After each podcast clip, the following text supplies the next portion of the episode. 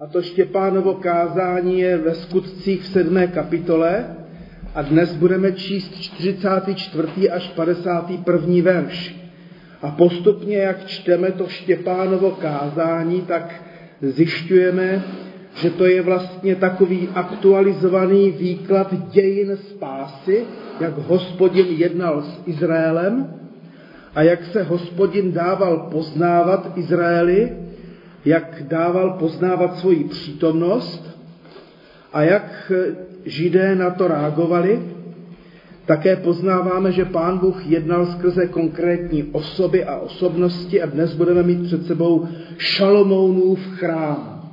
Chrám, který postavil Šalomoun, místo božího přebývání, ale ono to s tím místem božího přebývání není tak úplně jednoduché. Tak si čtěme Skutky, 7. kapitola, 44 až 51. Naši praotcové měli na poušti stánek svědectví. Bůh přikázal Mojžíšovi, aby jej udělal podle vzoru, který mu ukázal. Tento stánek odevzdali svým synům, a ti jej za Jozué vnesli do země pohanů, které Bůh před nimi zahnal. Tak tomu bylo až do časů Davidových. David nalezl u Boha milost a prosil, aby směl vyhledat místo, kde by přebýval Bůh Jákobův. Ale teprve Šalomoun vystavěl Bohu chrám. Avšak nejvyšší nepřebývá v chrámech vystavěných lidskýma rukama, jak praví prorok. Mým trůnem je nebe a země podnož mých nohou. Jaký chrám mi můžete vystavět, pravý Hospodin? A je vůbec místo, kde bych mohl spočinout? Což to všechno nestvořila má ruka? A pak Štěpán ještě má takovou silnou invektivu na adresu Židů. Jste tvrdošíní a máte pohanské, tedy neobřezané srdce i uši. Nepřestáváte odporovat Duchu Svatému, jak to dělali vaši otcové. Ono to nezní příliš vánočně ani adventně, ale přesto se k tomu dostaneme, protože ono opravdu jde o to, že Pán Bůh je Bohem, který se různě zjevuje, ale je taky i na nás, jak tu boží přítomnost budeme schopni uchopit. Téma boží chrám bylo pro Židy vždycky velice silné a citově jako silně zabarvené a vzrušující. Ale nejenom v době, kdy kázal Štěpán, ale vlastně od počátku, když se objevila myšlenka Pánu Bohu postavit chrám. A dnes, po 2000 letech, kdy chrám poslední byl zbořen, tak je to téma pořád velice živé. My jsme mohli před už asi 11 lety s Janíčkou navštívit Jeruzalém a když jdete k Chrámové hoře a scházíte k ní po schodech, tak najednou před vámi je obrovská vitrína a v ní je veliká zlatá menora, tedy židovský sedmiramenný svícen. A ten sedmiramenný svícen symbolizuje jednak ten hořící keř, ve kterém se Hospodin zjevil Mojžíšovi. A pak také zároveň tím, že je sedmiramenný, tak připomíná Židům těch 7 dní, ve kterých Hospodin stvořil svět a všechno na něm. Ta menora, která tam je u té chrámové, u té západní zdi, je 60 kg těžká z 24karátového zlata, nesmírně drahá, a stála $2 miliony a Židé, ti ortodoxní, se těší na to, že tato menora, která byla postavena přesně podle Mojžíšových instrukcí, tady máte odkaz, Exodus 25. kapitola od 31. verše. Takže tato menora, která je přesně postavena a odlita ze zlata, že bude jednou vnesena do toho 3. chrámu, na který se Židé těší, že tam bude postaven. Ovšem je to problém. Z bývalého židovského chrámu zůstala jenom ona zeď nářků a zkrátka dobře v současné době akorát se Židům podařilo, že zatím si zbudovali jenom takovou přesnou kopii toho budoucího chrámu, na který se těší. Já tady mám něco maličko z té stručné historie, protože chrám pro Židy byl skutečně místem přebývání Hospodina. A ti Židé se těší, že až přijde Mesiáš, tak právě vstoupí do toho třetího chrámu, že v souvislosti s příchodem Mesiáše bude ten třetí chrám postaven. Takže to je taky i to téma adventní a vánoční, které my teďka taky prožíváme.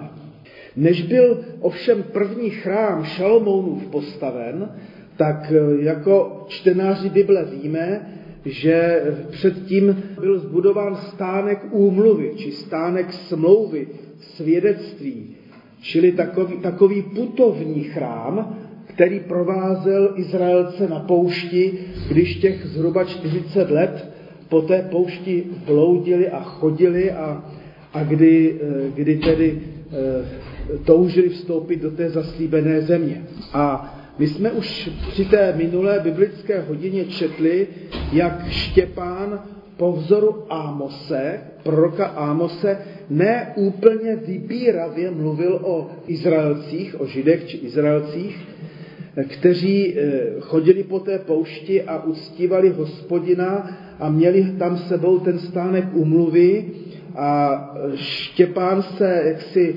nebál použít takový silný výraz, že se tam stejně ale neklaněli Hospodinu, ale Molochovi, že zkrátka a dobře i to nejsvětější, co měli, nakonec nějakým způsobem pokazili či znesvětili. Nicméně ten stánek smlouvy, ten stánek úmluvy měl veliký význam a vlastně dodnes, když čteme ve Starém zákoně a v knihách Mojžíšových, a nejen Mojžíšových, až vlastně po tu dobu, než byl zbudován chrám, o tom stánku, ve kterém byla truhla smlouvy a tak dál, tak nás to vlastně upozorňuje na to, že Pán Bůh není Bohem, který by především chtěl, abychom my pro něj vybudovali místo na zemi a teďka chodili na to jedno jediné místo, kde by Bůh mohl být jako uctíván, ale že Pán Bůh naopak provází svůj lid všude tam, kam ten lid chodí. Řekl bych hlavně, když chodí po božích cestách samozřejmě, ale jinak řečeno, ten původní záměr Hospodinův byl, že ten stánek úmluvy, stánek smlouvy, že opravdu bude fungovat jako místo, kde si mají Izraelci uvědomit, Pán Bůh nás provází v životě, Pán Bůh nás provází na cestě. A Pán Bůh si nepřeje hlavně to, aby byl někde lokálně umístěn a jenom tam a hlavně především uctíván.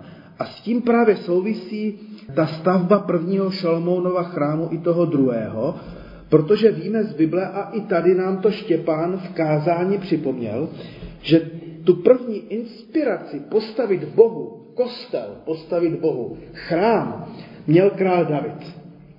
A zajímavé je, že v souvislosti s tím čteme už první kritiku tohoto úmyslu, aby Izraelci stavěli Bohu chrám. O tom čteme v 2. Samuelově v 7. kapitole, kde teda se dočítáme od 1. verše. Když král už sídlil ve svém domě a Hospodin mu dopřál klid od všech jeho okolních nepřátel, tu řekl král, tedy David, proroku Nátanovi: Hleď, já sídlím v domě cedrovém a boží schrána sídlí pod stanovou houní. Nátan králi odvětil: Jen udělej vše, co máš na srdci, neboť Hospodin je s tebou. Ale té noci se stalo slovo Hospodinovo k Nátanovi: Jdi a řekni mému služebníku Davidovi: Toto praví Hospodin, ty mi chceš vybudovat dům, abych v něm sídlil? Nesídlil jsem v domě od toho dne, kdy jsem syny Izraele vyvedl z Egypta, až do tohoto dne. Přecházel jsem se stanem a s příbytkem, ať jsem přecházel se všemi Izraelci kudykoliv, zdali pak jsem kdy řekl některému z izraelských vůdců, jemuž jsem přikázal pást Izraele svůj lid, proč mi nezbudujete cedrový dům? To je zajímavé, jak moc je ten chrám pro Židy cenný a hned na začátku, kdy ti Izraelci prostřednictvím krále Davida měli ten úmysl chrám postavit, tak už Pán Bůh tento úmysl nějakým způsobem zpochybnil. Takže to zásadní, co ten David si měl uvědomit a spolu s ním nejen Židé, Izraelci, ale i my křesťané je, že ne především my pro Pána Boha stavíme domy. Ne my pro Pána Boha stavíme modlitebny a kostely, ale že Pán Bůh pro nás staví dům, že Pán Bůh pro nás pracuje a slouží. A tady si myslím, že je důležitá poznámka, kterou jsem tak výrazně četl u teologa Dietricha Bonhoeffera, který opravdu říká, není především důležité, co my děláme pro Boha, ale důležité je, co Bůh učinil a činí pro nás. To je z pedagogického hlediska moc důležité. Není důležité, co my děláme pro Boha, ale co Bůh dělá pro nás. Protože my si Pána Boha nemůžeme žádným kultem, žádným uctíváním, ani žádnými oběťmi nijak koupit, nijak zavázat, ani nijak lokalizovat, třeba do modlitebny v Soukenické nebo v chrámě v Jeruzalémě. Pán Bůh přesahuje všechno to, co my bychom i pro něho chtěli dělat. Podstatné je, co on učinil pro nás. Stvořil nás, dal nám život. Už od Adama v ráji. A především, co pro nás udělal v Ježíši Kristu. A tady mám takové dvě poznámky, respektive dva odkazy z Nového zákona s Filipským z 2. kapitoly, kde čteme, že Ježíš, Boží syn, byl podstatou roven Bohu, ale na své rovnosti nelpěl. Tam je v tom původním řeckém překladu, nebo textu, ne překladu, textu, že to nepovažoval za kořist, jak to i kraličtí překládají. Že pro Ježíše Krista nebylo kořistí to, že je roven Bohu, ale vzdal se té své rovnosti a stal se jedním z lidí. O tom čteme ve Filipským v 2. kapitole v 6. verši až 11. Takový chvalospěv na Ježíše. A v Koloským v 1. kapitole od 15. verše čteme o tom, že vlastně i skrze Krista bylo stvořeno všechno, i světy. Takže to jsou takové dva oddíly v Novém zákoně, které nás mají povzbudit v tomto zdravém myšlení víry. Není důležité hlavně to, co my všechno děláme pro Pána Boha a pro Krista. Je to vzácné, je to jistě dobré, všechny naše oběti a tak dále. Ale podstatnější je, co on udělal pro nás a co my jsme od něj vzali. Riziko chrámu postaveného lidmi nejvýstižněji vyjádřil prorok Jeremiáš. Já to zmiňuji jenom proto, že právě Štěpán v tom svém kázání tu existenci onoho chrámu zpochybnil. A tak si přečtěme, co Jeremiáš pověděl, když hrozila likvidace Jeruzaléma, tak zvěstoval Boží slovo. Napravte své cesty a své skutky a nechám vás přebývat na tomto místě, rozumějme, v Jeruzalémě a při tom chrámu. Nespolehejte ovšem na klamná slova, je to chrám Hospodinův, chrám Hospodinův, chrám Hospodinův.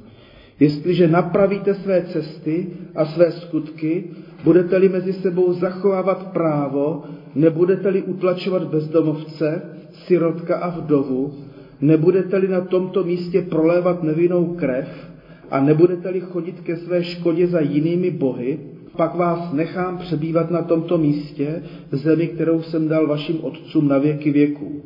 Ale vy spoléháte na klamná slova, jež nejsou k užitku. Tam je pro čtenáře Bible velmi vždycky určitě zajímavé to zaklínání se chrámem. Je to chrám Hospodinův, je to chrám Hospodinův, je to chrám Hospodinův.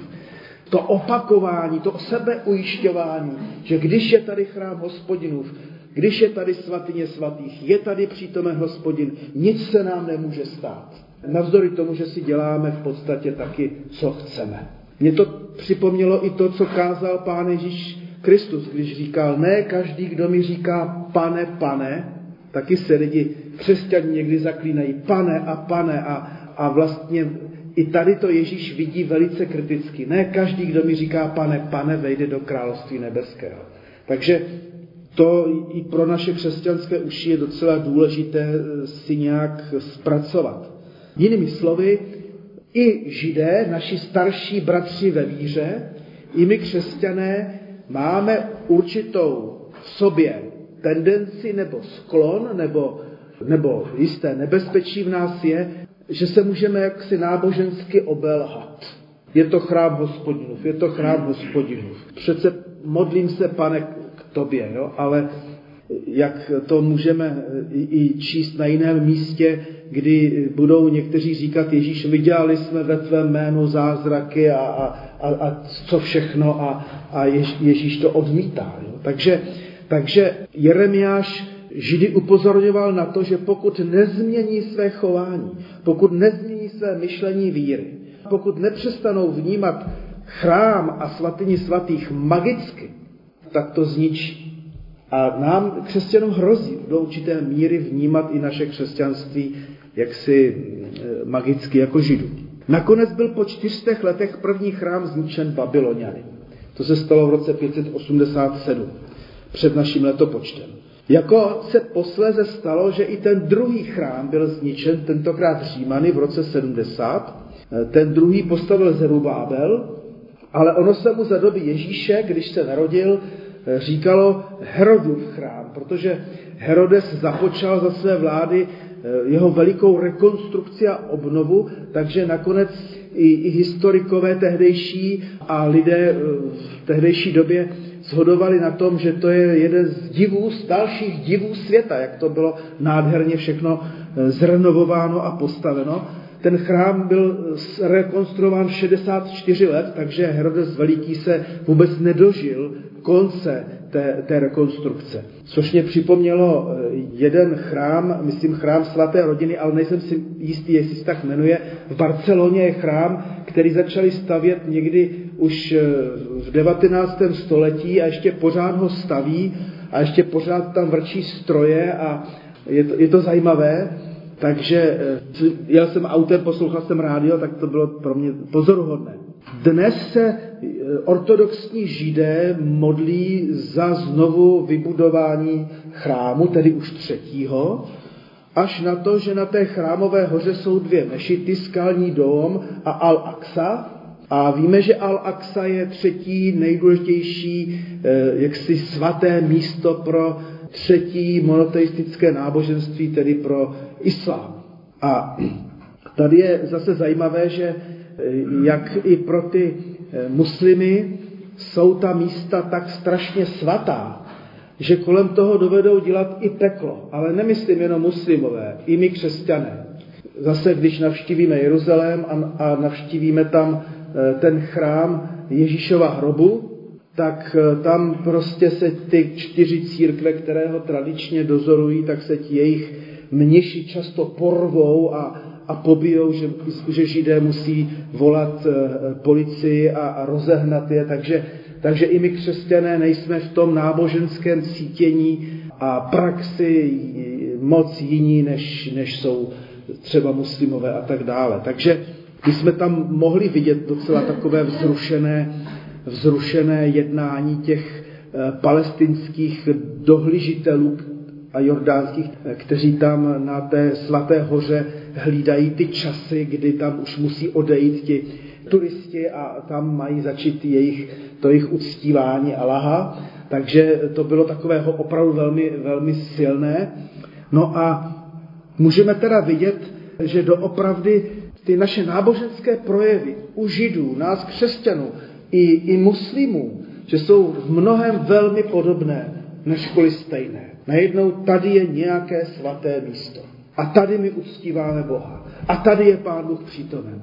A tady se toho nikdo nesmí dotknout, protože když se někdo dotkne těch kamenů, tak znesvětí samotného Boha. Vzpomínám si, jak v Brně nás dorostence milý bratr Smutný, který byl takový postrach dorostenců, a jinak velmi statečný horlivý křesťan, jak nás jednou dorostence vyhnal, protože my jsme si, nebyla to vůbec neděle, ale tam ve Belkem stále pouštěli písničky Ivana Mládka. A to jsme prostě znesvětili ten prostor naprosto. Jo? Takže tak to bylo zajímavé a samozřejmě emoční paměť je nejsilnější. Nicméně jsme to bratrovi nezapomněli, ale odpustili. Jo? Takže já to říkám jenom z legrace, že dovedeme některým místům, kamenům, kobercům, dřevěným kazatelnám dávat strašnou váhu. Takže můj příbuzný, syn mé sestřenice Roman Toušek, on říkal, že je takový bořitel a za jeho služby v Bystrém se rozvila ta stará modlitebna. Akorát z toho trámu jednoho tam postavili kazatelnu, jo, vybudovali. Aspoň, jo. A nevím, jestli ještě to vydrželo, ale pro mnohé to nebylo snadné, že to místo jaksi lehlo popelem, že jo, popelem, prostě bylo rozbouráno. A opravdu řečeno, když můj kolega Petr Grulich a po něm i já po několika letech, když jsem na staršostu položil otázku, zdali pak by se Soukenická neměla prodat za drahé peníze a postavit na okraji Prahy třeba 2 malé modlitebny, tak to nemohlo projít vůbec. Jo? Protože k tomu místu je silná emoční vazba. A my se opravdu bez ní neobejdeme? No obešli bychom se, kdyby byla rozbourána, že jo, nějakou katastrofou. Jo. Jako se to stalo při likvidaci nejsvětějšího místa židů, prvního i druhého chrámu. Jo. A tady nám to slouží k dobrému, o tom přemýšlet, jak to je. Nedivíme se proto, že Pán Ježíš Kristus za svého působení vzbudil u svých vlastních učedníků rozruch, když oni mu ukazovali, podívej se na ty velké, na úžasné kameny, na ty stavby a ten chrám a on jim říká, obdivuješ ty velké stavby, nezůstane z nich kámen na kameni, všechno bude rozmetáno. Tento text mimo jiné jsem si vzal jako základní promluvu, nebo úvodní promluvu, když v Černošicích stavěli základní kámen v budování nové modlitevny. Protože jsem chtěl těm milým černošickým mým přátelům říci, že tady nestaví něco, co je nezničitelné, byť tam postavili modlitebnu z betonu, a že na tom nesmí lpět víc, než na tom lpí, protože opravdu není nic tak krásného, co by nemohlo být pro náš hřích nebo naši nevěru Bohu rozmetáno. A tak tedy ta existence chrámu i v souvislosti s adventem nám klade otázku, kde tedy je Bůh, kde bydlí. A Štěpán kázal, nejvyšší nepřebývá v chrámech vystavených lidskýma rukama. Pán Bůh nepřebývá v chrámech vystavených lidskýma rukama. Tenkrát Štěpán citoval přesně Izajáše, oproti tomu, když jsme si na minulé biblické hodiny připomínali, že to poněkud volně citoval Amose, tak tady docela přesně citoval Izajáše 66. Mým trůnem jsou nebesa a podnoží mých nohou země. Kde pak je ten dům, tedy chrám, který mi chcete vybudovat? Kde pak je místo mého odpočinutí? Všechny tyto věci učinila moje ruka. Tak vznikly všechny tyto věci, je výrok Hospodinův. Jinými slovy je to podobné, jako v Bibli čteme, z ruky tvé dali jsme tobě.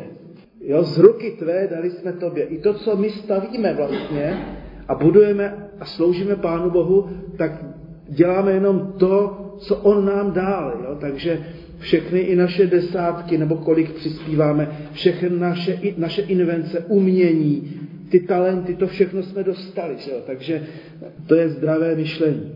Je dobře známo, jaké překvapení prožili dobyvatelé prvního i druhého chrámu, tedy král Nabukadnezar a budoucí císař Titus, když opravdu dobyli Jeruzalém, vypálili chrám a když tam vstoupili, tak tam nenalezli žádné božstvo, žádnou sochu, žádnou spodobeninu a proto si Židé vysloužili si označení ateisté. Prostě oni nemají Boha. Zase je to, myslím, velmi výchovné pro nás i takto historicky, že my skutečně nemáme toho Boha, který by odpovídal našim představám. Nemáme toho Boha, kterého bychom si mohli jakkoliv spodobnit, vytvořit, Nemáme toho Boha, který prostě bude bydlet v našem chrámu tak, jak my to chceme a potřebujeme. Máme svrchovaného Boha, který když je přítomen tam, kde se sejdou dva nebo tři, tak je to veliká milost a veliký dar a veliký zázrak. A ještě se k tomu dostanu, že Ježíš nám přislíbil to úplně na závěr, že bude tam, kde se sejdeme v jeho jménu. Štěpán svůj výklad dějin spásy vygradoval velmi drsným zhodnocením minulosti i současnosti a až takovým neomaleným obviněním Židů. A abychom si uvědomili, jak to bylo silné, co k ním říká, tak si tu větu zkuste vztáhnout na sebe a své rodiny. Jste tvrdošíní a máte pohanské, tedy neobřezané srdce i uši. My bychom mohli říct, že jste nepochštění, i když jste byli ponořeni do vody. Nepřestáváte odporovat Duchu Svatému, jak to dělali vaši otcové. No to je opravdu jako síla. Když to představíte, jste tvrdošíní a jenom formálně pokřtění a nepřestáváte odporovat Duchu Svatému. Nedivíme se, že ho ukamenovali. Když by dneska takto někdo vystoupil tady na kazatelnu tak, a trval na tom, tak asi by žádný kazatel ani v Soukenické neobstál. Prostě to je dost jako drsná jako řeč. A čím jsme se dostali ale k samotnému vrcholu Štěpánovy obhajoby, protože žaloba se týkala právě chrámu a toho svatého místa. Štěpán si podepsal rozsudek smrti. Připomeňme si onu žalobu a svědectví falešných svědků. My jsme slyšeli, jak mluví rouhavě proti Mojžíšovi a proti Bohu. Tím pobouřili lid a starší se zákonníky, pak si pro Štěpána přišli, odvedli ho a postavili před radu. Přivedli křivé svědky a ti vypovídali. Tenhle člověk znovu a znovu, tedy opakovaně mluví proti tomuto svatému místu i proti Mojžíšovu zákonu.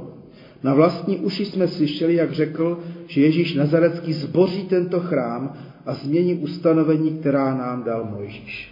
Takže Štěpánova obhajoba byla, abychom tak řekli, nepovedená.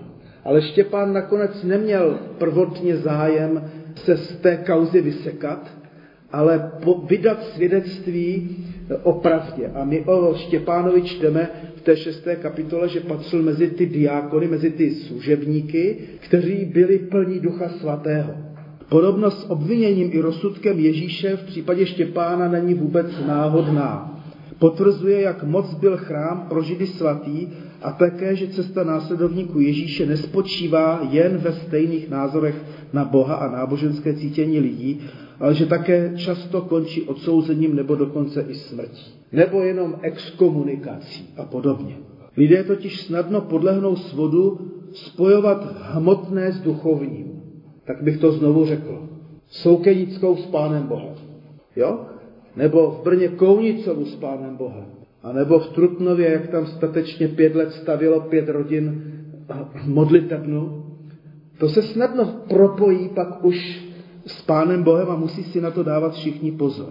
To spojení hmotného nebo i kulturního se skutečným Bohem je citlivá věc a tak si můžete vzpomenout, že před, kolik to je, 16 lety, jak vzbudili ty karikatury Mohameda v dánském jednom denníku obrovské rozrušení.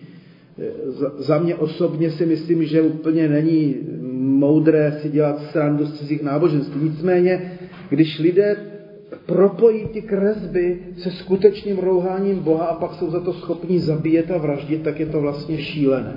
Ale to je náboženské cítění nás lidí a v určité míře ho máme u sebe všichni. A musíme si na to dávat pozor. Takže na závěr mám několik citací z Nového zákona.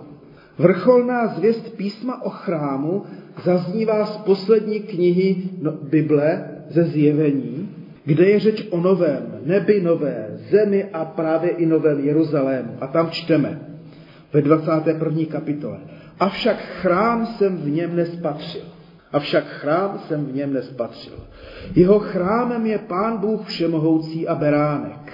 To město nepotřebuje ani slunce, ani měsíc, aby mělo světlo. Září nad ním sláva Boží a jeho světlem je beránek. Národy budou žít v jeho světle. Králové světa mu odevzdají svou slávu. Jeho brány zůstanou otevřeny, protože stále trvá den a noci tam už nebude. To je ten výhled eschatologický, když je i ta doba adventu, doba příchodu, i toho druhého příchodu, tak to je něco důležitého. Ale ještě se to nestalo. Než se tak stane, promysleme otázku, kterou apoštol Pavel položil křesťanům do Korintu a kterou Duch Svatý skrze písmo klade i nám. Či snad nevíte, že vaše tělo je chrámem Ducha Božího, který ve vás přibývá a jejž máte od Boha? Či snad nevíte, že vaše tělo je chrámem Ducha Svatého, jejž máte od Boha? To je fascinující zvěst v souvislosti s tím, co si dneska říkáme. O prvním i druhém a čekajícím třetím chrámu, i o tom chrámu nebeském, novém. A odpověď může být i tato. V 2. Korinským 6. kapitole čteme: My jsme přece chrám Boha živého, jak řekl Bůh. Budu přebývat a procházet se mezi nimi, budu jejich Bohem a oni budou mým lidem.